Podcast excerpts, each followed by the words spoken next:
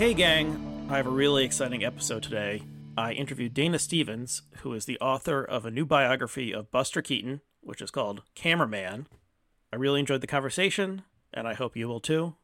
Remember to rate, review, etc. Thanks. Hi, welcome to Culturally Determined. I'm your host, Aryeh Cohen Wade, and my guest today is Dana Stevens. Dana, could you please introduce yourself? Uh, sure. I'm the movie critic at slate.com is my day job.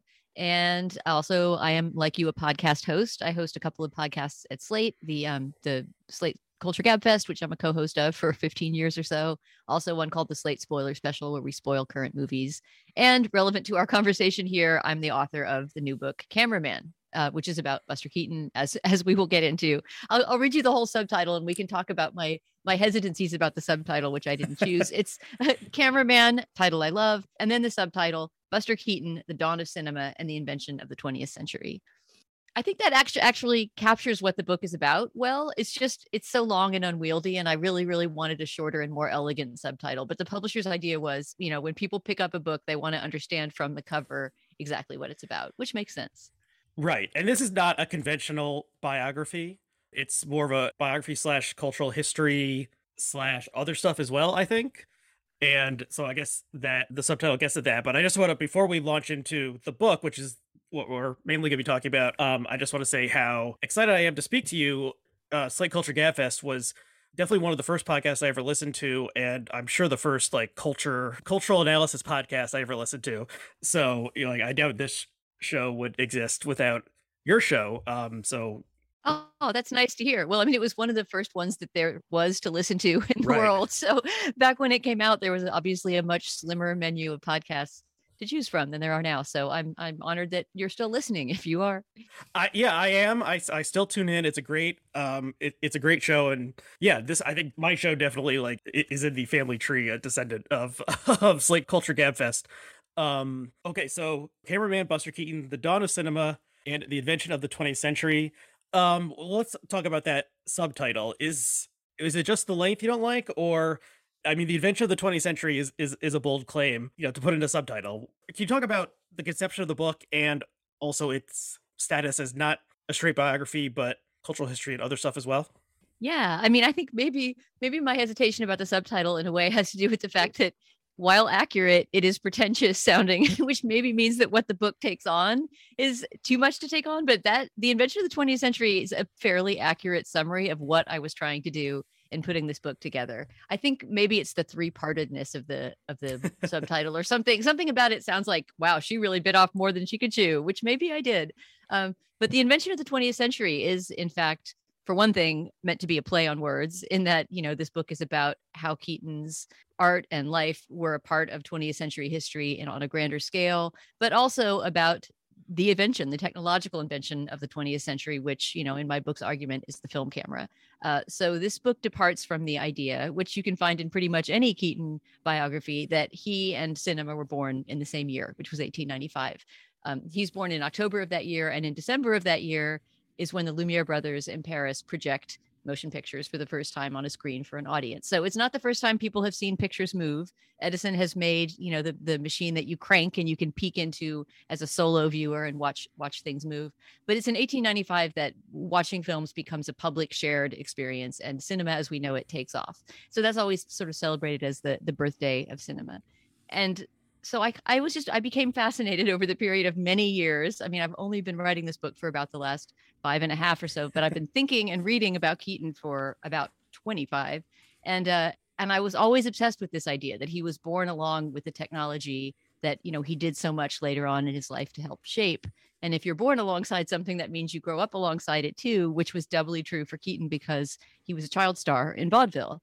So the entire time he was growing up, traveling with this family act, the Three Keatons, um, they were always on bills with movies. You know, I mean, vaudeville and film also kind of grew up together in, in those early days of film. And you would rarely go see a vaudeville show without some sort of film technology being on display. In the very early days, it would be almost the technology itself that people were more interested in this brand new gadget, the motion picture camera.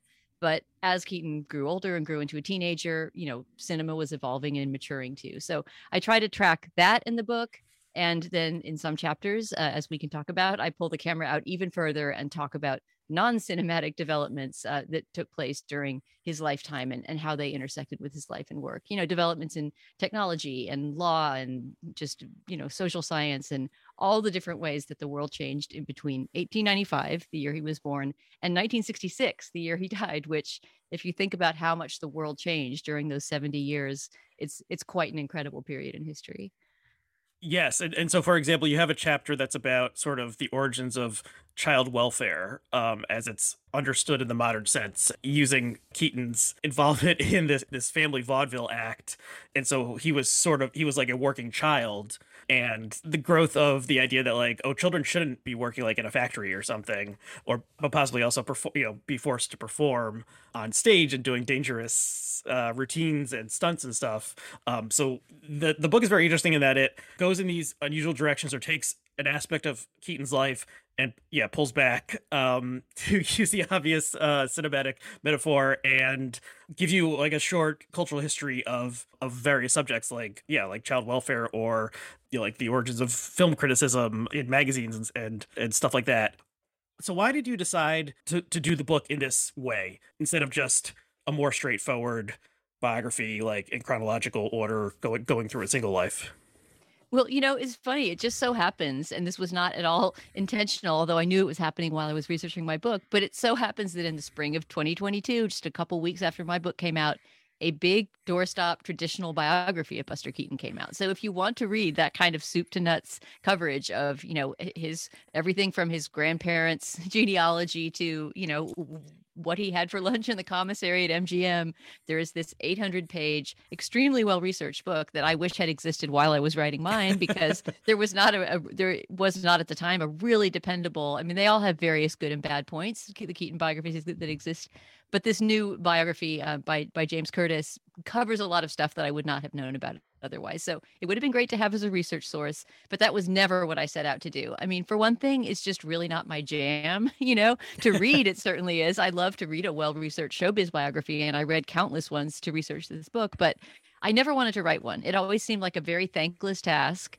I, it, it, requires obviously incredible research skills and access and a great deal of dedication. And God bless the people who write those kind of biographies. But ultimately I'm a, I'm a critic, you know, I'm not a historian or a film historian and I can only look at things through those kind of, you know, analytic lenses that I'm used to writing in as a film critic. And so it wasn't as if I decided to write a book on Keaton and then thought, oh, what's a crazy, twisty approach that I could use? It's more like my fascination with him was always twisty and always went through those kind of lenses, you know. So, for example, the example you used about, you know, child welfare law and, and so forth during his childhood the turn of the century, turn of the 20th century.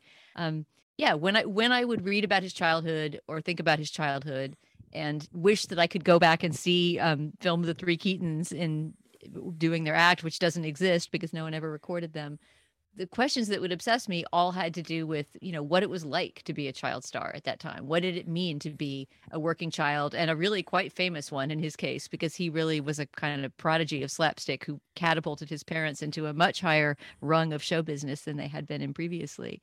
Um, you know, just what did it mean to be a child performer and a child star at that moment in history? And as it turns out, when you start reading about that period, it meant a lot of really fascinating and conflicting and ambivalent things because at that moment as you mentioned i mean the idea that for example child abuse was something that should be uh, legally regulated was relatively new. It was only about a generation older than keaton was. Uh, the idea of compulsory education for children was relatively new and in fact he never spent a day in school as I think you mentioned, the Keatons were constantly being pursued by all kinds of uh, authorities who were attempting to crack down on their act and other acts as well, but especially the three Keatons because they were known for the extreme violence of their stage slapstick. So if you start looking into his childhood, you really start to ask a lot of questions about the history of childhood and, and how it started to change right around that time. So that frame was really obvious in my mind going in. I knew that I wanted to look at his childhood through that historical frame. Some of the frames uh, for further along in the book sort of it, it sort of unfolded as i was researching basically. I mean i was always sort of reading books that were a few um, decades ahead of whatever i was writing about and trying to figure out all right well when you think about his film career and you know those golden years of the silent film era, you know, when he was making his his greatest works, you know, what sort of frame story does that bring up? And for me, in a way, and this becomes very meta, but the frame story there was the film industry itself and, and how it was changing in that period from the from the teens to the 20s up until the coming in of sound. Um, so the, the whole book sort of proceeded by that logic. You know, I would take a period of his life and then just start reading about that time, you know, and and mm-hmm. find and it seemed like I would always be tugging on some thread that would lead me somewhere that I hadn't expected to go. So I just followed my curiosity really. Well, well, yeah, uh, that's great. And you it, it provides off ramps where it's it seems like so you have a chapter about the origins of Alcoholics Anonymous flowing out of Keaton's alcoholism and this was something I knew almost nothing about. And it's sort of like, oh, well, I get a little bit here, and then if I, you know, if I want to learn more about that history, you know, there's there's like a Wikipedia aspect to it where you the reader can branch off into various areas and pursue other things that they didn't know much about if they want to. Okay, so let's talk more about that vaudeville act because this was something I knew nothing about and knew almost nothing about the the world of vaudeville.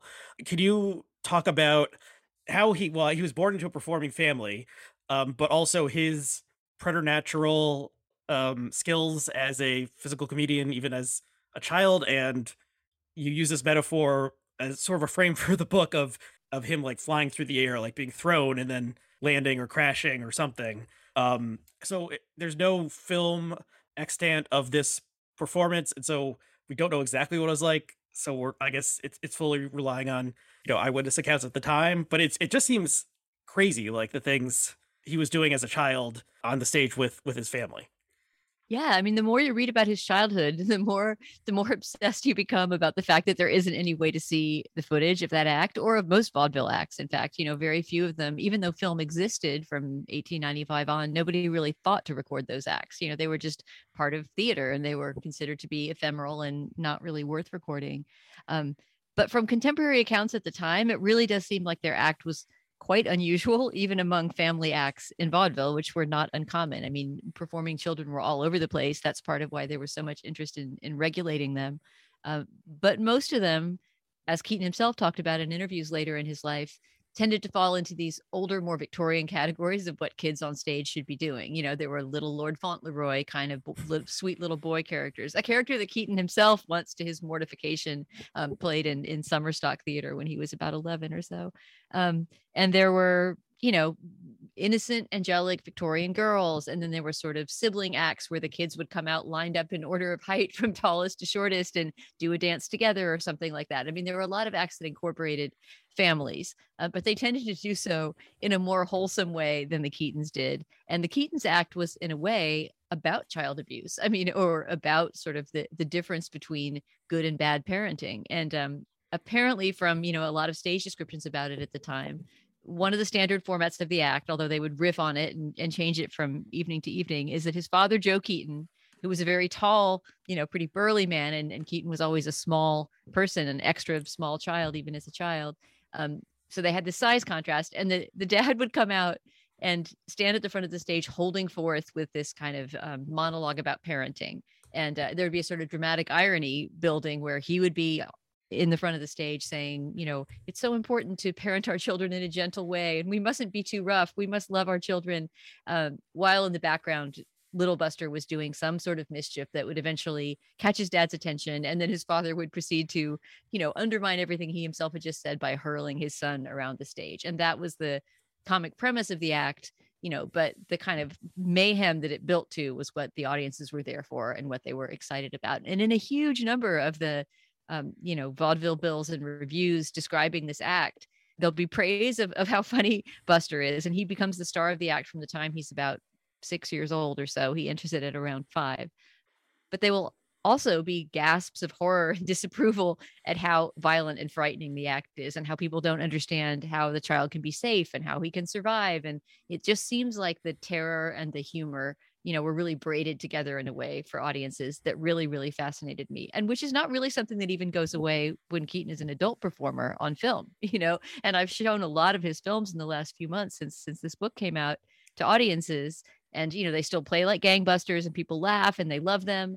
Uh, but there is also always an element of of real fear for him. You know, like is he going to break his limbs? Is he going to survive this fall? And that's Right. part of what makes the movies thrilling to watch as well. So I really get into that. You know, how he and this I think was very particular to his psychology as well. Um, always wanted to mind that thin line in between laughter and um, and thrills and horror. So, do you think that he was, as a child, he just did have sort of this preternatural physical skill of the dad would pick him up and like throw him into like a, a fake wall or maybe even a real wall or something, but he would bounce right back and do it in a stunt like clownish way? Like, was he just somehow had this physical ability? Because it, it, it, he seems like almost like a like elfin miraculous child or something. And so they're doing doing these stunts that is like yeah shocking and scaring and amazing the crowds eh, in a way that is i think it's sort of hard to understand in a contemporary setting where you know this would never be allowed with children to begin with and if somehow there, there's like a live performance of this it would all be done with fake stuff and it would be much much more actually safe Right, right. Well, I mean, just speaking of fake stuff, you know, it just it, it ended up being the case that he was a, a stickler his whole life for not using any effects, you know, and very, very rarely did he ever use a stunt double. Once when he had to pole vault for a movie, he hired an Olympic pole vaulter to do it instead because he said it would just take me too long to learn that skill. Uh, so he actually hired the guy who had just won the gold medal in the sport. But that's really the only time I can think of in his in his silent film career that he doubled himself. In fact, he often doubled other actors. You know, he would put on an extra's costume to do a fall because he could do the fall that the other person couldn't do. But as for how he developed it as a child, I mean, I guess that's one of those nature nurture questions that you're never quite going to know, right? I mean, he was born into a performing family, but it wasn't a particularly skilled performing family. His parents were barely getting by with it with an act that his father himself admitted years later was just a, a, a poor act. You know, they really didn't have much on the ball. And who knows if they hadn't had that particular son, if they would have stayed in the entertainment business at all. Um, but the act that Joe Keaton and Buster Keaton did together seems to be something that they they worked up together over a period of years. So I mean, if you think of it that way, you know, he's been called, and I love this this line, the the the Mozart of slapstick, right? So he did have this quality of, you know, being an exceptionally gifted physical comedian from the time he was a very small child. But if you think about it, Mozart was born into a very musical family. You know, Mhm. his sister was a composer too. His father, you know, trained them both in music from an early age. So it may be or Bach as well, right? I mean, these musical examples are popping to mind, but you know, also a great irreplaceable genius. Nobody else could write like Bach, but he was born into a, a musical family for generations before and after him. So if you think of a kid who is both born with a special level of skill and also grows up in this milieu where, you know, traveling from town to town, watching vaudeville acts, as he himself described, he would, you know, imitate the things that he saw so that he learned to do trick bicycle riding and wire walking and juggling and all these things that were just sort of around, you know, that he he picked up as he was growing up. So I feel like there's a kind of a, a combination of this miracle child, you know, vision that you're talking about, which is certainly how he came across to audiences. And you know, just someone who was extremely skilled and observant and sort of absorbing the um the culture around him in a way that also, when you think about it, becomes um historical, you know, because I always think about this that when he died in 1966, in a way, centuries of, of circus tradition and vaudeville tradition and physical comedy skills sort of died with him, you know, because he had learned in his body so many things, these ancient arts that were that used to have to be performed on a stage before film was invented and carried them with him, you know, through his film career and his whole life. So that was something that I always found remarkable about him that I wanted to try to document in the book that he's sort of a brilliant stage performer from very early childhood who then seamlessly without really any steep learning curve in between becomes this brilliant filmmaker you know with a real sense of how to use a camera and use the technology and perform for a camera and all this stuff. And it really isn't until the mid 1930s this moment you're talking about when he hits the skids and becomes an alcoholic and he's fired from MGM and has a really really dark period for a few years in the middle of his life. It isn't until then that you know his upward trajectory was ever really interrupted. Hmm Yeah, so that, it's interesting, and I, maybe I didn't make that connection until right now that he embodied the sort of ancient art of like clowning that you know probably there there were people doing pratfalls in ancient Greece or something, but then became a master of this thoroughly modern technology that he was able to master extremely quickly. Yeah, and then in a way he did it again, which I get into in the in the last third of the book because when television came along, you know, he became quite a figure on on in 1950s and 60s early television you know when television was still figuring out what it was going to be. So there were that makes two different times in his life that he transitions from one art form to another and seems to be at ease and to know what he's doing and to want to explore new things in all of those art forms. So i mean to me i guess i find him a very inspiring figure because he seems like one of the greatest artists who didn't conceive of himself as an artist that I can think of. You know, mm-hmm. I mean, he just, he was such a natural at expressing with his body and making people laugh and so driven to keep doing that.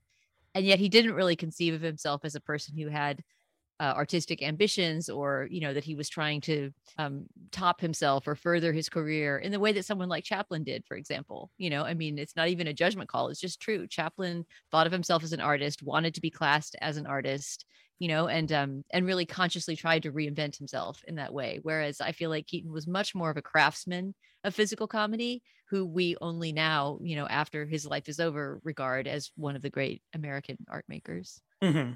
Yeah, and I want to get back to the Chaplin compare and contrast Chaplin versus Keaton maybe a, a, little bit later on. But so can you talk about how he ended up working in film and also maybe mention Fatty Arbuckle Fatty Arbuckle's role in this, who was another name that I sort of knew. I knew there was some, there was like a sex, it was like Hollywood's first sex scandals supposedly involved him, but what, like who he actually was and what role he played in, in early cinema. Yeah, he gets a whole chapter in the book. Roscoe Arbuckle does because I, I, I felt that he's somebody eh, for exactly the reasons you mentioned, who's been very under recognized and undersung, and also just really uh, done a terrible disservice by history because that scandal that you refer to, you know, the the so-called Fatty Arbuckle scandal, um, really had to do with a bunch of kangaroo trials. You know, um, the Yellow Journalist Press, really William Randolph Hearst's papers in particular, you know, deciding to take down Hollywood with Arbuckle as one of the figures they were after, and you know, all kinds of blackmail and perjury, and in fact, I won't get into every detail of the trial, but I mean the the young woman's death that he was being tried for for manslaughter uh, seems from all forensic records that have been handed down to us to have not been a violent death in the first place. She seems to have died from a pre-existing condition that she already had when she came to this admittedly very wild party that Arbuckle was throwing in a in a hotel in San Francisco. And a bunch of stories were spun around this trial that to this day seem vaguely to implicate him in all of these sordid sexual things when in fact it seems to be the case that he simply hosted a party at which a young girl with a pre-existing kidney condition got really drunk and you know eventually passed out and a few days later died mm-hmm. um, and again i won't get into every single story about what a kangaroo trial it was that that followed that or three kangaroo trials rather but what seems really obvious in retrospect is that this young and really talented filmmaker had his career destroyed because of a tragedy that that had nothing to do with his own um, agency. So I wanted to get a little bit of a sense of who he was and to to rescue him from those shadows. I mean, just for example, I think you know a few years ago in the at the height of the the Me Too movement, I would see these these articles that sort of vaguely seemed to implicate Arbuckle for something that even if you look at his you know Wikipedia page, speaking of Wikipedia, you can see that he was you know acquitted of and um and seems to have been completely unconnected with. Yeah and that so I people think, don't go ahead i think that was in my head somehow yeah when especially he was somehow paralleled with with Weinstein as being like from the beginning, you know, there were there were rapacious men in Hollywood, and maybe the fact that he was called Fatty somehow was also like a parallel to Weinstein or something. But I, maybe that was the first time I'd ever heard of him beyond just that he had this funny name. But but yeah, you. Well, that's the reason. That's the reason too that I go I go out of my way to call him Roscoe in the book because nobody that he knew called him Fatty. That was his character name, you know, mm-hmm. and uh, and something that I think he never chose in the first place. And you know, by the I guess sort of ethical standards of the jazz age, it was not considered particularly hurtful, but it was not something that he liked to be called in his everyday life. And the fact that he is not only misremembered as having been a sex criminal and murderer, but is misremembered as, you know, by this name that he himself regarded as derogatory and demeaning it just it, it makes me too sad and he um to connect it back to keaton if you're asking why is she going on and on about roscoe arbuckle and his his sex trial is that he was Keaton's mentor in the movies. So in 1917, which is the year that Keaton leaves the stage and starts his career in film, uh, it was with Arbuckle Studio that he first started working, and um, and he and Arbuckle became almost immediately became co-directors essentially of these short comedies they were turning out together. And also best friends. They were very close in real life as well. And in fact keaton wanted to testify on arbuckle's behalf at his trial and was advised not to by his own lawyers i think because they realized how quickly you know anyone connected with arbuckle was probably going to suffer their own um, you know taking down in the press. Mm-hmm. and so how did keaton like emerge to be a figure who was kind of doing his own thing as like you know in front of the camera behind the camera um, from a talented vaudeville person to someone who was who was making movies? How did how did that happen I mean, I can tell you about the facts of how it happened, but again, as when we were speaking of his childhood, it's a bit of a mystery exactly how he made that transition so incredibly smoothly. You know, I mean, from the way he describes it, and Arbuckle uh, kind of backed this up as well. From his very first day at the Arbuckle studio, when he was initially supposed to be just observing, you know, he went in to observe because he was a stage guy who had never seen a film being made and was curious. He winds up playing a small role in that in that movie, The Butcher Boy from 1917 and it was sort of you know love at first sight between him and the camera and the way that the story goes is that he asked arbuckle that day if he could take the camera the camera they were filming with back to his boarding house the place he was staying and take it apart because he was always a mechanically minded guy keaton was and he was interested in how the machinery worked and so from that very first day he was interested in how to marry you know technology and and what was happening in front of the camera the comedy. Uh, something that arbuckle said about him that i love that i wish i'd put this quote in the book but i somehow couldn't find a place for it was that he lived inside the camera you know that keaton lived inside the camera. And that's really borne out i think by how immediately he seems to have been curious about doing tricks with the camera, you know, things like um, superimposition and masking the lens so that you can double an image and things that were pretty new at the time and had certainly not been done to a very sophisticated degree. And, you know, he wanted to push all those things as far as he could and figure out what to do with them. And he was not somebody who wanted to plonk the camera down and just do an act in front of it. you know, he always wanted to be speaking through the technology as well. Mm-hmm. So, something that I didn't realize about the silent era versus the talkie, the sound era was that things were were shot in a very different way because there wasn't any sound obviously. And correct me if i'm getting into this wrong but like you could just sort of like film much more easily like on a public street or something because you didn't need total silence and any commotion would not actually appear there. So a lot of the very early stuff you know before there were sound stages or any or any sort of like facsimile of of reality to appear on screen like they really were doing these things in like real places and then uh or filming with sound required more like a like a hermetic kind of um style behind the camera so that things wouldn't get messed up in in that so that the, the silent era it had like a verisimilitude in a way. Does, is it is this accurate yeah, I, that's that's a pretty good summary of it. I mean, the way that I put it in the book is sort of that the period when Keaton was coming up, you know, like he was basically making the films that he wanted to make between 1917 when he started with Arbuckle and around 1927, 28 when he made his last independent film with his own studio, the Buster Keaton studio that he had by then. And what really characterizes that period is what I call mom and pop filmmaking, or uh, for Keaton, it was really more brother in law and brother in law filmmaking because his producer, Joe Schenck, was also his brother in law.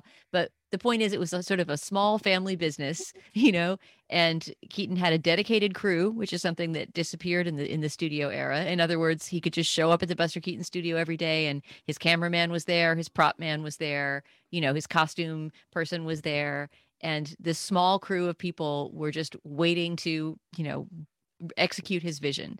Um, so they were people who understood his sense of humor, who had worked with him before, and who were really just a very light and mobile crew who could, you know, move around the city. And as you say, you know, before sound came along, there's no need for microphones. Obviously, there's no need, therefore, for enclosed walls to keep uh, outside sounds out.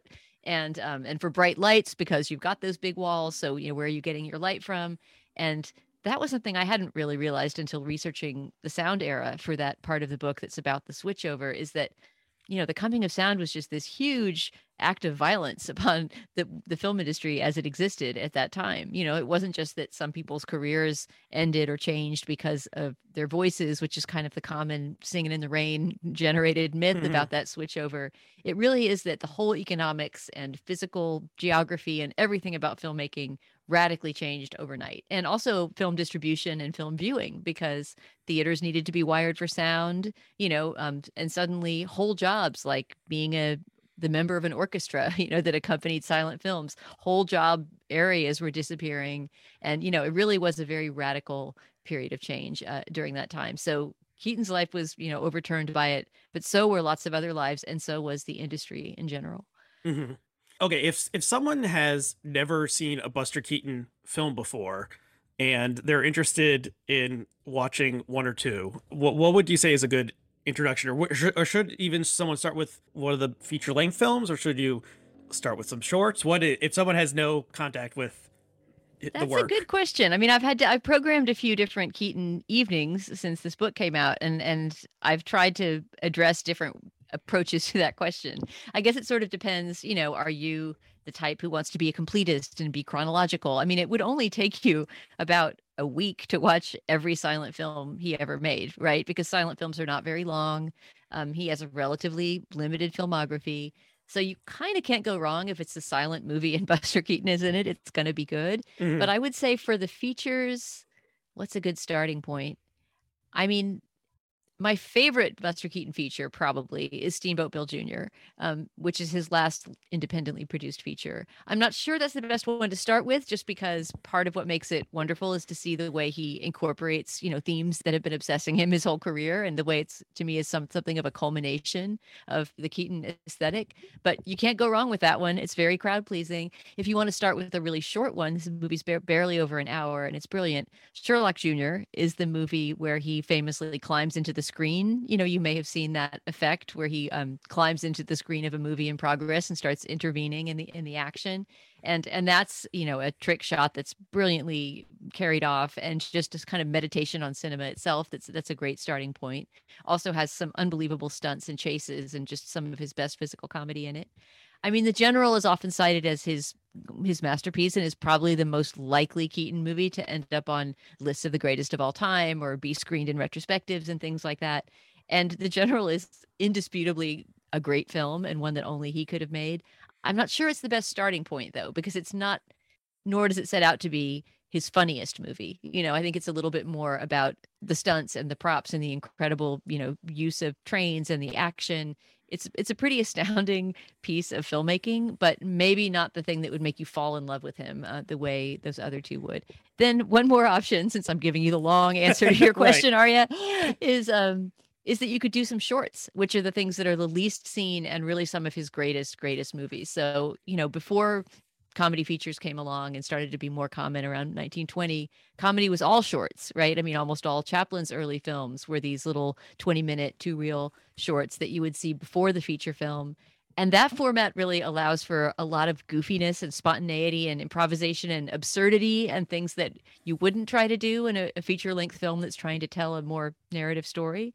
So um, for example a movie that, that i have a whole chapter about in the book one week which I don't know if you watched that in the course of reading, but One Week really is, I think, one of the great, great American comedies. And it's only 20 minutes long. It's a love story, you know, it's a romantic comedy. It's got some incredible prop work and stunts in it. And it's a place where you can see the very young Keaton. It's made in 1920, so he's about he's about 25, and he's just starting his his own independent studio.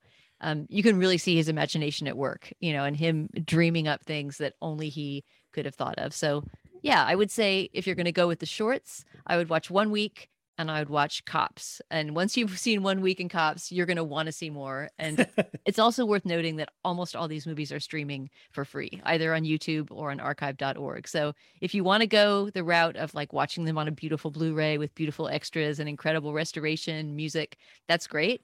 Um, I couldn't be more in favor of, of physical media. But if you just want to get started on Keaton, you can dive in for free, you know, anywhere and anytime. Yeah, and, and so one week is that the one where they build a house? Exactly. Yeah. So the, the the, premise of it, um, and this is the one that gets a whole chapter because it brings to, to me up so many questions about you know the real estate boom of the 1920s and all this stuff about housing practices at the time. But it's about he and his bride getting a home kit, a Sears style. It's not Sears in the movie, but Sears used to sell them you know a, a, kit home that arrives in a box with all the lumber all the nails and instructions for how to put it together which was kind of a craze at the time. And so it's both a parody of that you know sort of a spoof of that of that craze for um home kit building and also i think just a wonderful parable about marriage right? Because it's it's this idea that he and his bride are putting together the home all on their own and um, of course they make a horrible hash of it and the home comes out looking like this this crazy um, cabinet of Dr. Caligari, you know, box. and it's just all about that essentially. Sort of, um, I mean, it's essentially Tom Hanks and Meg Ryan in the money pit, right? They had to have been thinking about um, one week when they when they made uh-huh. that movie. Another movie about you know a couple hopelessly struggling with a house that seems determined to fall into a pile of pieces of lumber so the, before reading the book, I think the only full Keaton movie I'd seen was The General. I, I, mentioned this to you when we were setting this up, and I saw it on the big screen at the Dryden Theater at the Eastman Museum in Rochester, New York, and it had live accompaniment. And I'm jealous. I've always wanted to see something at the Eastman Theater. Yeah, and it was the guy who was doing the accompaniment was doing like improvising it as far as I can recall, you know, improvising the entire thing basically. Like he was a virtuoso of, uh, of piano playing. Um, so it was quite something, and I guess sort of a unique like that experience could be replicated because the guy was making up the the music on the fly and as, so as I, a pianist probably would have been doing back in the day you know right. most more than likely and so the, the general has a um, spectacular shot action scene that i guess was the most expensive um, in the history of early Hollywood of an actual train crashing off a bridge.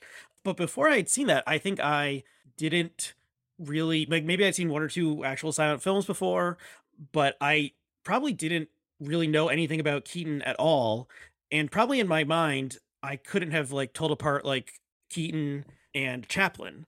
Um, I knew that there was one guy that had a mustache and like a bowler hat, and and whereas Keaton was more abstract to be like I knew who, that there was such a person, but at least for me, he he wasn't an icon the way Chaplin's Little Tramp was.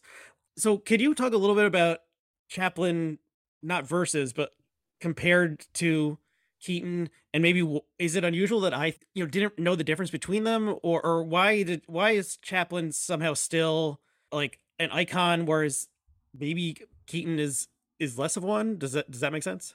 Yeah. I mean, first of all, it's not at all unusual that you had that experience of mixing up the two. And in fact, over the years that I've been writing this book, when I would tell people at a cocktail party or whatever, yeah, I'm writing this book on Buster Keaton, they would very often confuse the two and say something like, Oh, I love that scene where he eats his shoe, you know, which is something that Chaplin does in the Gold Rush, right? Um, the moment that he's starving and so he cooks his own boot and eats mm-hmm. it or um or people would say oh yeah buster keaton i love that scene where he's hanging from the clock face which is harold lloyd you know another great silent comedian of the time who in safety last has that stunt of hanging from a clock face. So i think that it is not uncommon given that you know silent film is even for cinephiles often not a big part of the conversation about film history that all silent film becomes this vague blur of oh yeah that funny guy doing funny stuff in black and white when of course at the time it was not only the three of them, but you know, lots of other very distinctive um, comedians doing their own shticks and their own things. So yeah, I think that is just a, a casualty of film history not being told in a very full way and it, that makes me glad this book exists because i hope mm-hmm. that you know there'll be a, a generation of people that will maybe go to the trouble of making that distinction and explore not just keaton but you know other films from that time so yes not unusual in that sense at all and as for Keaton versus Chaplin, I mean, I get into this late in the book because I have one whole chapter about Limelight, which was the 1952 Chaplin comedy that was the first and only time that the two ever appeared together on film. So, you know, after both having been pretty much at the same time superstars in the silent comedy world, they had never appeared on a stage or in front of a camera together, nor would there have been any reason for them to really, because as I write about a bit in the book, I mean, Chaplin was incomparably more famous and richer than Keaton or any other silent comedian at the time and was in a just a whole different level of fame. And I think a lot of that again has to do with history and you need to pull the camera out a little bit to look at why. So the moment when what was then called Chaplinitis hit the world, which is around 1915 16, it's when Chaplin begins making his own you know self-produced independent short movies and becomes a huge worldwide phenomenon there kind of wasn't any such thing as a movie star, or there was just starting to be. I suppose that you could say at that point that there were a few women. For example, Mary Pickford was becoming a big movie star. Mm-hmm. Um, But up until around 1910 or 1911, and this is an incredible fact that I didn't know until I started researching the book, movie actors weren't credited. You know, producers didn't put their names up before uh-huh. the movie uh, on purpose because they wanted to um, keep the actors from trying to get higher salaries. You know, they wanted to make it about the movie and the technology and not the star. And there was just this idea that, well, and also some actors didn't want to be associated with the movies because it was considered a, a less, a, a, a lower form, you know, than being a stage actor. So, um, you know, there were many, many actors who didn't want to be known for for appearing in front of a camera. Mm-hmm. So until this shift occurred around 1910, 1911, when you know actors started to be named, if you were interested in a movie star, you would know them as things like the Biograph Girl, you know, which is what um, Mary Pickford was called when she was with Biograph before her her credit was put up on hmm. screen. And people would write into film magazines, which I talk about in the book, you know, trying to find out the identity of the Biograph Girl or whoever their their crush on screen was, you know. So Chaplin's fame comes along at exactly the moment that that has been reversed, you know, that the name above the title is starting to be a thing and that kind of fame itself at that scale is being invented. And also, of course, remember if it's a silent movie, it plays in every country, right? So something that made Chaplin extremely popular worldwide is that you could understand him and the essence of his humor, whether you were an English speaker or not, right? Mm-hmm. So he really, I think, was probably one of the first people in the world who was known worldwide, you know, this kind of iconic figure, the tramp that everybody could identify. And if only just because he came along a little bit later, you know, just a couple years later into the movies, Keaton is entering a world where there are already movie stars, including Roscoe Arbuckle, you know, who was not as famous as Chaplin, but also a big worldwide phenomenon at that point. Mm-hmm. So also, of course, Chaplin was was a much better businessman than Keaton was. Um, he was much smarter about holding on to his intellectual property and you know investing his money and was not as kind of naive as a business person as as Keaton was. So he was just much more able to control his career, control his image, and make the films that he wanted to make for longer. So that even after sound came along, when Keaton had sort of been essentially sold as a property to MGM and become a contract player there, Chaplin still had his own studio. He was still making silent movies in the 1930s, the mid 1930s, when that was a very odd thing to be doing because sound had basically taken over everywhere. So they're very different in in that sense right i mean they have very very different career trajectories but this moment when they come together in limelight was a really fascinating one to research because it would have seemed at that moment that Chaplin had everything going for him, right? That he was this incredibly wealthy worldwide superstar who could make any kind of film he wanted. Whereas Keaton was still, well, I guess he had by then sort of clawed his way out of his very dark years, but he was no longer, you know, a, a big figure in Hollywood, although he was starting to become big on television. And yet, and I won't give it away because you have to read the book to see exactly why, it turned out that their careers were crisscrossing in exactly the opposite directions at that mm-hmm. moment. Chaplin was just about to get booted out of the country, you could say, or boot himself out of the country because of his political affiliations and his many sex scandals, etc. Whereas Keaton, with the coming of television, was just starting to re-enter into the public eye. So there's this odd moment where the two of them perform this clown act together, you know, and they're seen together in, in limelight and um and their lives go in completely unexpected directions after that. And um, Chaplin leaves the country, only ever makes two more films, both of which are terribly received, and spends the rest of his life somewhat in decline, although, you know, extremely wealthy and comfortably ensconced in Switzerland. Whereas Keaton is back on the boards again, you know, doing circus work, doing summer stock, appearing on television, um, being in a Samuel Beckett movie, which we can talk about if you want to, and, yes, uh, and was, having this really odd. Bizarre. I'd never heard anything about that before. Yeah, yeah, I want to talk about that, but yeah, the idea is that like Keaton had this very unexpected kind of third act resurgence, and uh, so to the extent that I talk about Chaplin versus Keaton, I talk about it in the context of of Limelight. Yeah, which is a film that I have I've not seen, and I think you're maybe somewhat ambivalent on whether it's a good movie or not. But it's an interesting film to see. So I do want to ask about the decision that Keaton made, this bad business decision to sign with MGM, and how that was sort of like the disastrous decision of of his professional career, and that was a turning point. And so he really had this very brief span as doing great work, and then there, there's a very obvious decision, and after that, it's a long period of decline. Yeah, I mean, it, to call it a decision is is somewhat misleading because of the things we were talking about earlier, having to do with you know how much the industry was changing with the arrival of sound. He he himself called it the worst mistake of my life, signing with MGM in his in his autobiography. But it, in a way, was something that he had sort of been backed into a corner and didn't have a lot of other options because, as we were talking about, that mom and pop model of filmmaking was kind of disappearing you know, in fact, his brother-in-law Joe Schenck, who had been producing his films for about 10 years, was getting out of the production business entirely and going on to, you know, becoming an executive at United Artists.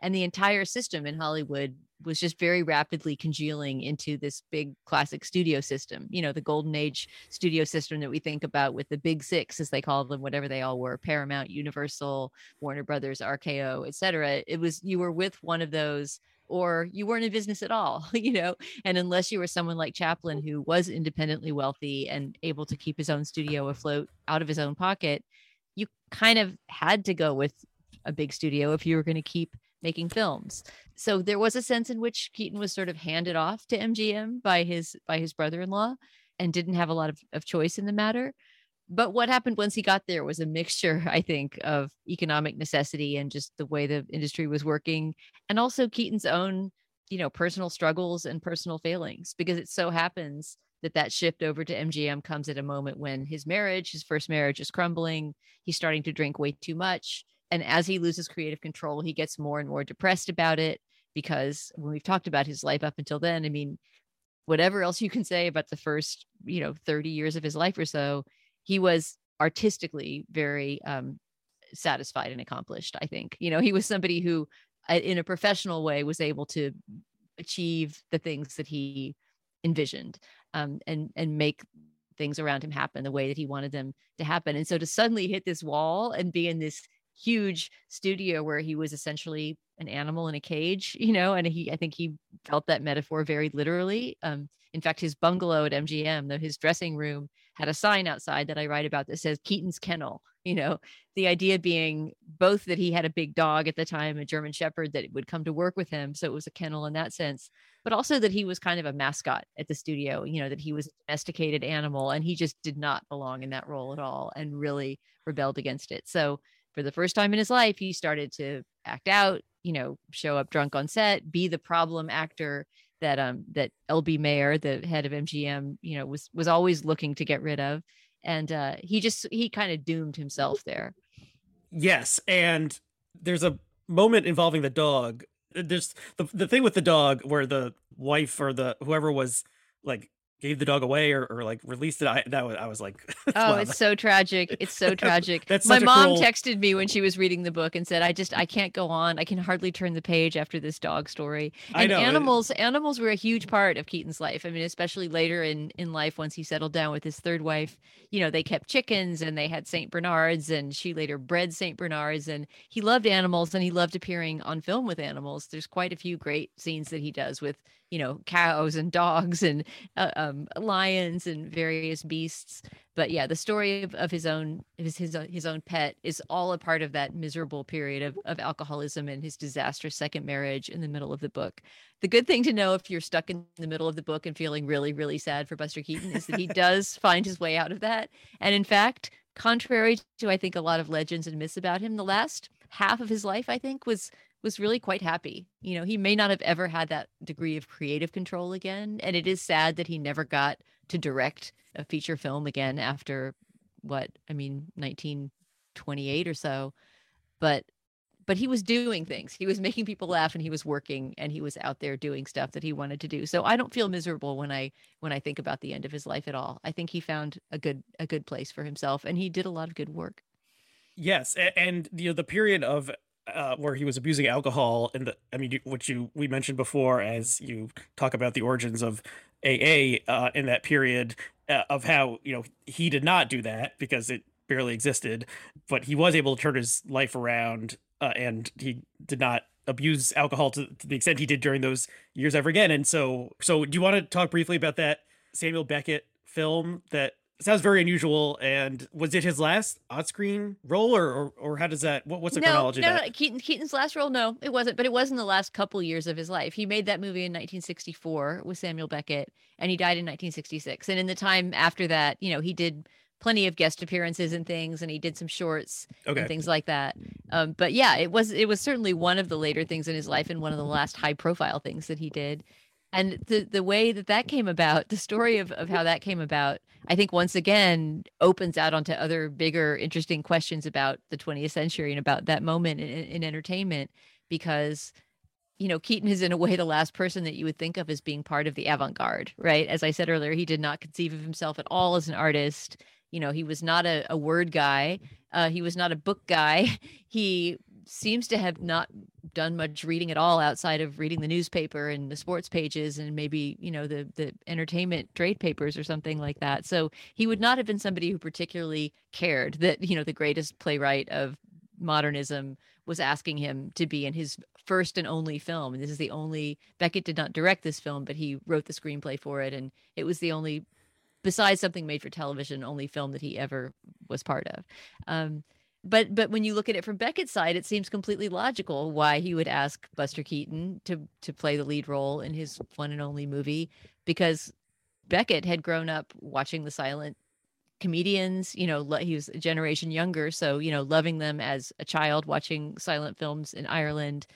And if you think about, you know, the classic Beckett play, Waiting for Godot, um, Mhm. there's a lot of of Chaplin-esque and Keaton-esque action in that in that show. It's all about you know the, these two bums, these two tramps who are taking off their hats and shoes and you know mixing up each other's props, and it's full of physical comedy. It's full of that kind of absurd and kind of melancholy comedy that both Keaton and Chaplin specialized in.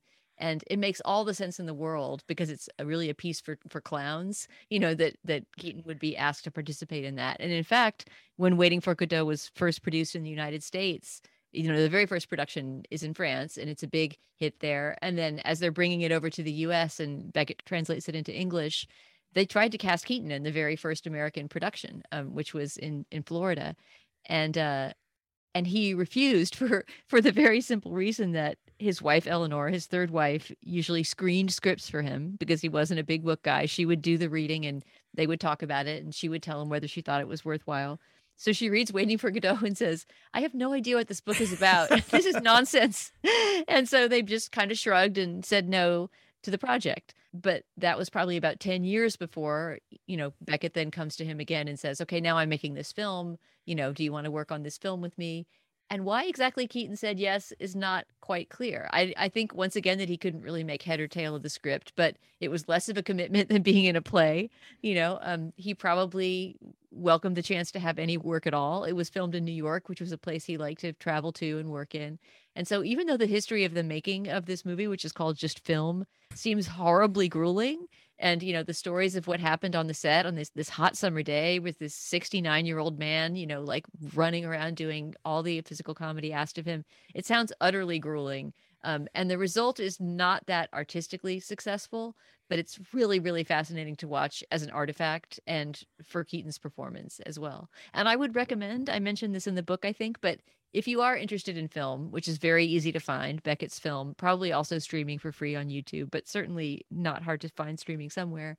I also recommend that you watch this documentary called Not Film, which is about it's a very odd sort of avant-garde in itself documentary about the making of film and so it gets it really gets into all this history that i'm talking about how keaton got invited to participate you know who the cameraman was he was legendary too um, you know what the conditions were like on set what the reception was like when it started playing at film festivals and things and everyone was just scratching their head saying what the hell is this? Um, but pe- people loved keaton in it. And uh, and the story i tell in the book which i find very moving is that when film the beckett movie finally premiered at the venice film festival it ended up being in 1965 only a few months before keaton would die of, of lung cancer in early 1966 and keaton traveled to venice to introduce the movie which he himself you know essentially kind of disowned like i don't know what this crazy movie is about um, and it was received much more as a Keaton project than as a Beckett project. So even though it got pretty negative reviews and you know a head scratching response from the audience,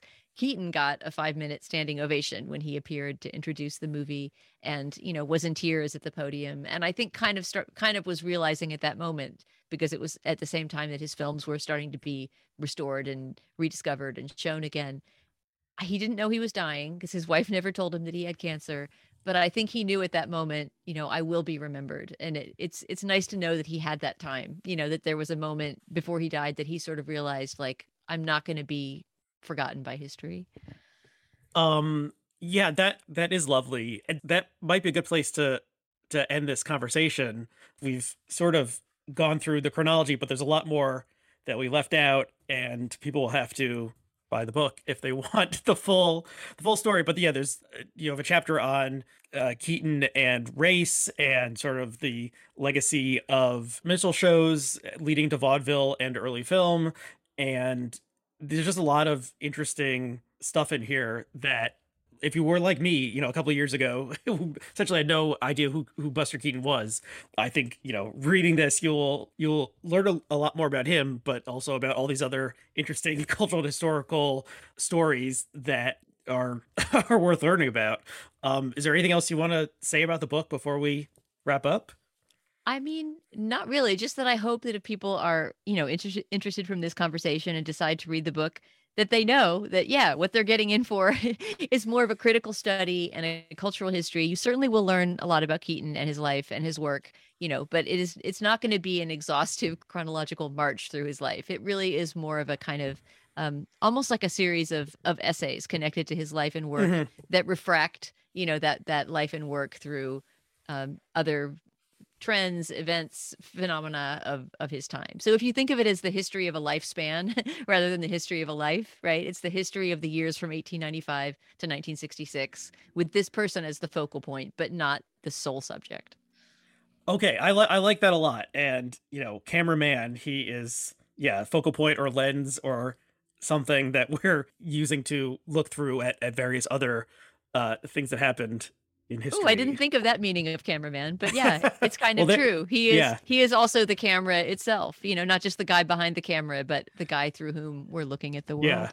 Um okay, so so Dana Stevens, thank you again for coming on. Like I said, I'm a I've been a fan of yours for years, so it's been a real treat to have you on my show and people can find you at slate.com the Culture Gabfest podcast. On Twitter, you are the high sign.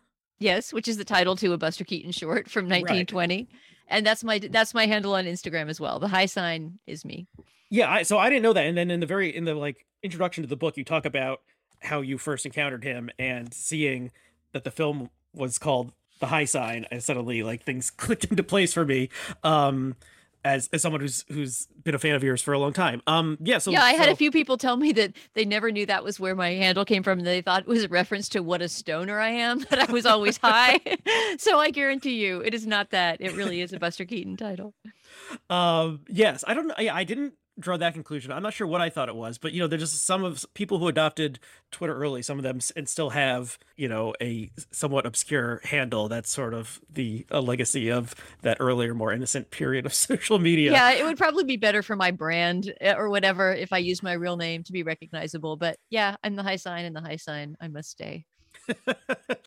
okay, well, thank you for coming on. Thank you to all of our listeners, and uh, we'll see you again next time. Thank you, Aria. That was such a pleasure. It was a good conversation.